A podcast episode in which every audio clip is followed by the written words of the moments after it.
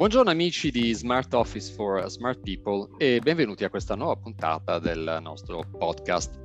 Per parlare di come i New Ways of Working siano fortemente connessi al grande e attuale tema del change management, abbiamo oggi collegato qui con noi Alessandro Renna, Global Head of Talent, Performance e Reward presso Kedrion Biopharma.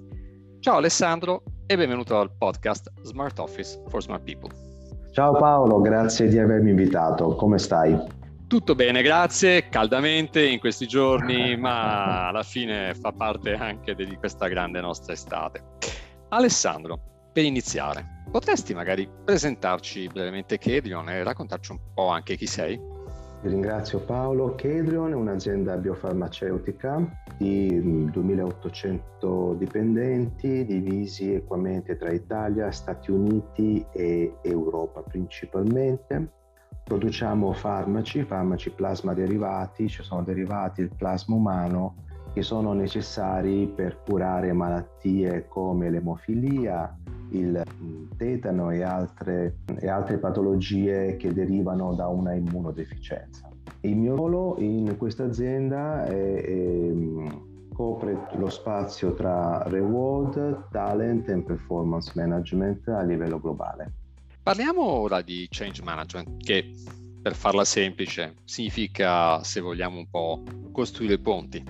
Ora, una metodologia efficace ci suggerisce spesso che questo processo dovrebbe avere cura di 4 P, 4 pilastri. People, le persone, quindi cambiare il mindset.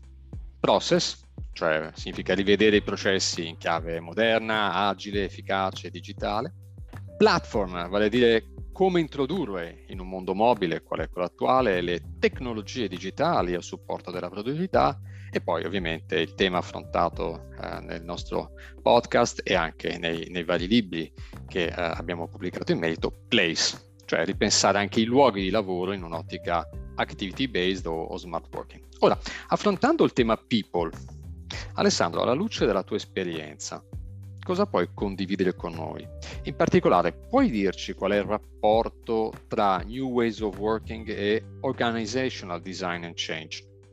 Credo fermamente che oggi sia necessario fare ricorso a nuovi approcci al disegno organizzativo e alla gestione del cambiamento. Personalmente sono sempre stato affascinato da questi, da questi temi del disegno e cambiamento organizzativo, perché poi quando li vai a studiare eh, non fai che apprezzare l'eleganza e la razionalità eh, di un disegno organizzativo come esso possa attraverso responsabilità ben bilanciate portare naturalmente un team a esplicitare una decisione e questo è qualcosa che lo rende sempre molto catchy, diciamo molto attrattivo. Il fatto è che per esperienza, quantomeno la mia esperienza, eh, altri fattori giocano un ruolo importante importante nel senso che nella mia esperienza direi che metà dei progetti di cambiamento organizzativo per esplicitare New Way of Working hanno spesso eh, ricevuto un impatto da altri fattori come i compromessi, i compromessi all'interno dell'organizzazione, il bias verso eh, specifiche soluzioni o persone, ma basti pensare a livello di soluzioni, il bias rispetto a al, tempo, al discorso del lavoro ibrido, dove la, le, affronta una letteratura che esplicita i vantaggi a tutti i livelli di lavorare in maniera agile e ibrida, contrappone comunque un movimento di pensiero che ancora oggi in alcuni casi lo stiamo vedendo continua a prediligere un uh, lavoro office based e poi in generale le office politic, cioè quella, la, la politica diciamo all'interno dell'azienda che fa sì che un disegno organizzativo, una soluzione di change management venga sempre un po' influenzata da fattori che con il cambiamento e con l'obiettivo del cambiamento non hanno nulla a che fare. Personalmente Ritengo che sia tutto umano, le organizzazioni sono fatte di persone, ma devono essere anche fatte per le persone. Da qui il concetto di New Way of Working che mi sta molto a cuore. È chiaro che pur accettando dire, la, la, la comprensibile umanità di certe dinamiche, io penso che per bilanciare questi altri fattori che dicevo prima sia necessario fare, farsi e fare domande focalizzate e fare di queste domande oggetto di una discussione che deve essere portata eh, avanti un po' a tutti i livelli. La prima domanda è perché vogliamo cambiare e cosa vogliamo cambiare. E questo già dà un indirizzo eh, della discussione che aiuta poi le persone, e le organizzazioni, le funzioni a interrogarsi al proprio interno. Qual è il beneficio, per esempio, un'altra domanda che vogliamo ottenere?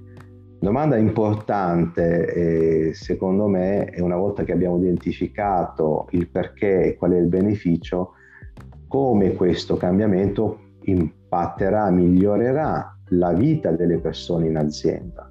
Una volta che abbiamo identificato il cambiamento, capire come le persone possano viverlo e possano beneficiare.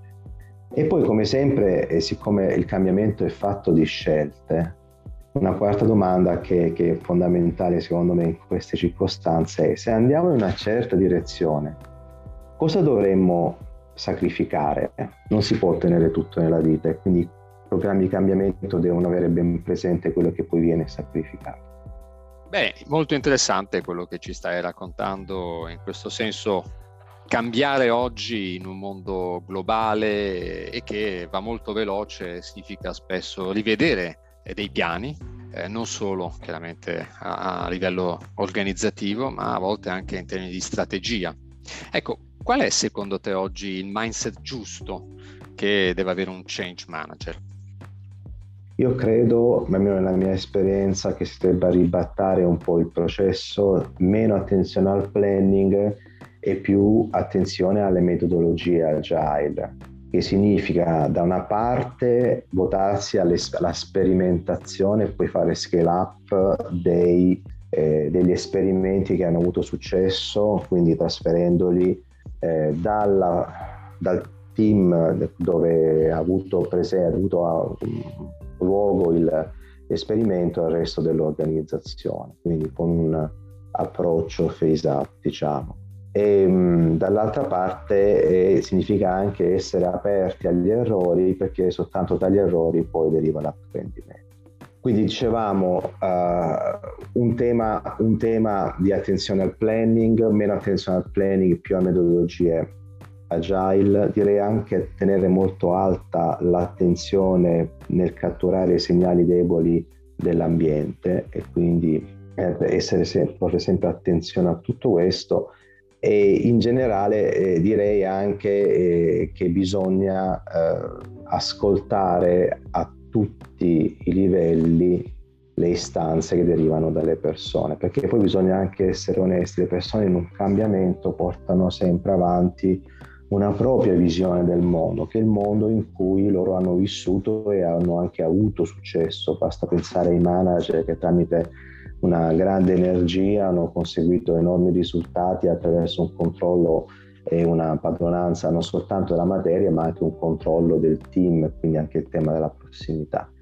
Cambiano molte cose, bisogna eh, ascoltare quindi a tutti i livelli perché le persone portano delle istanze genuine il mondo che c'è la rappresentazione del mondo che loro conoscono per come l'hanno vissuto, come dicevamo prima, e quindi stare in ascolto, senza tenere in tasca la soluzione, quindi un ascolto genuino.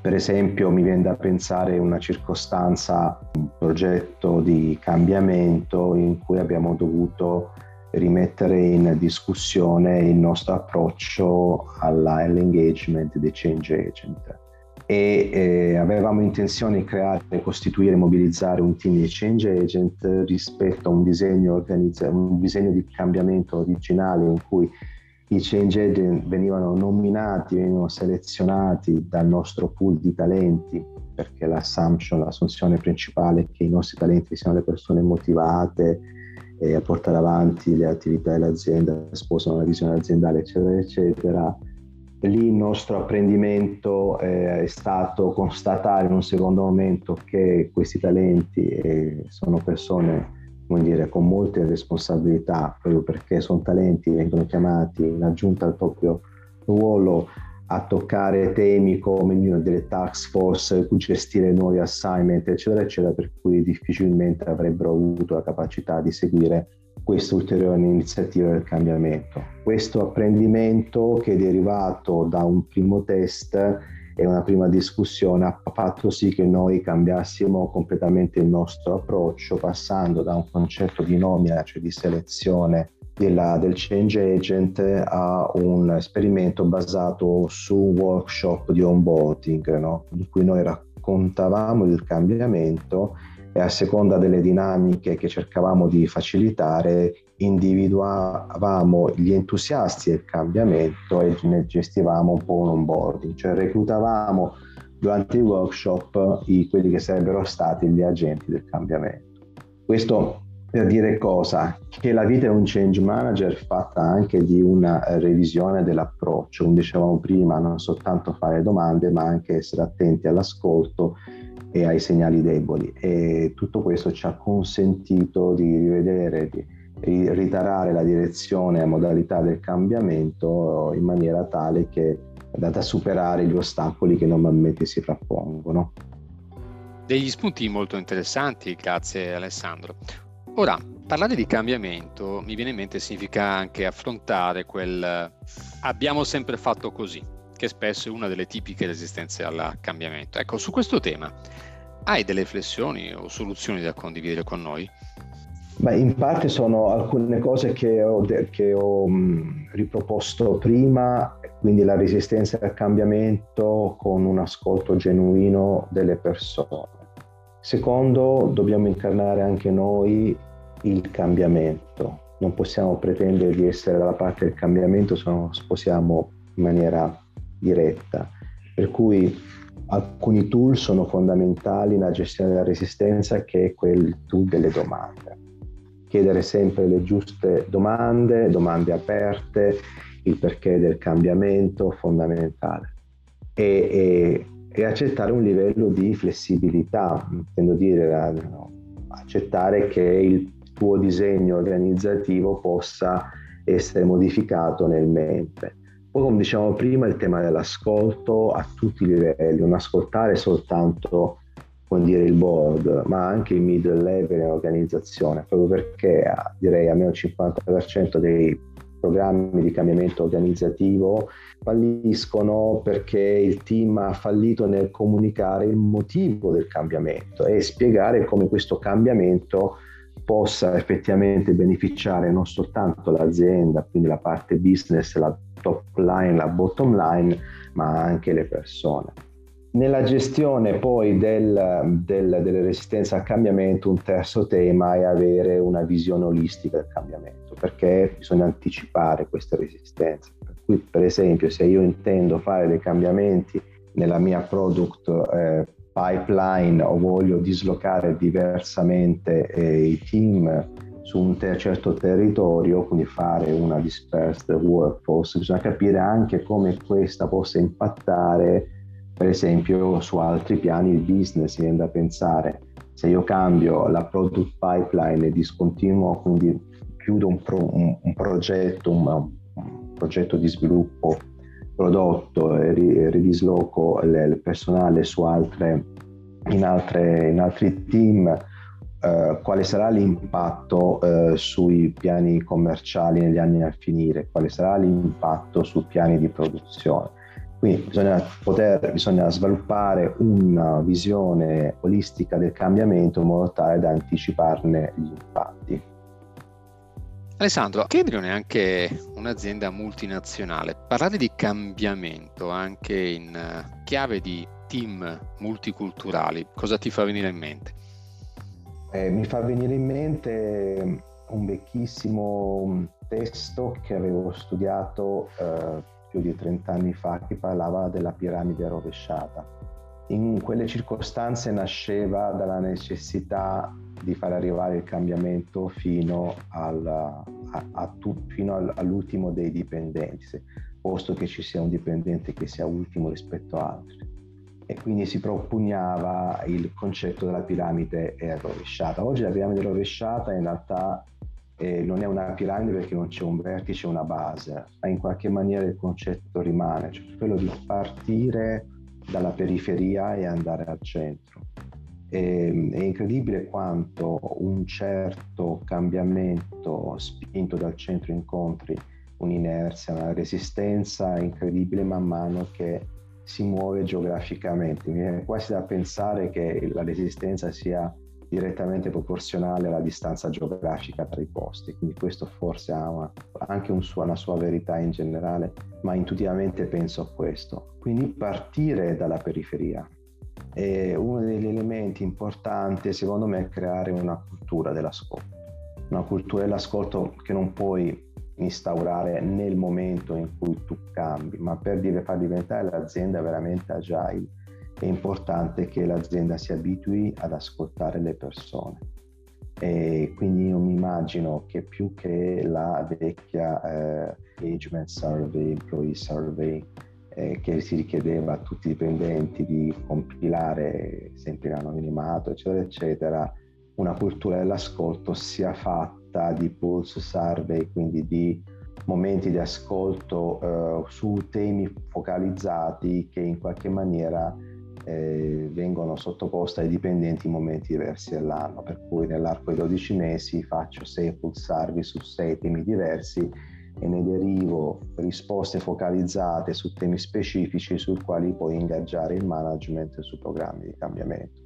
Si crea quindi un'osmosi tra la periferia e il centro, ma che come tutte le osmosi va in due sensi e consente poi all'azienda nel momento in cui vuole introdurre un cambiamento di avere prima di tutto una sensazione del punto di vista delle persone, secondo una maggiore credibilità.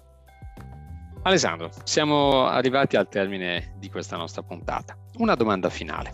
Parlando di change management, hai qualche lesson learned o qualche suggerimento da condividere con chi oggi magari sta affrontando questo cambiamento? Ci sono tre punti che, che, che io posso portare come lesson learned, nascono da, da errori che io ho commesso, dico molto sinceramente, anche in passato. Il primo tema, la prima lesson learned è che bisogna sempre definire, stabilire e mettere in discussione il perché del cambiamento.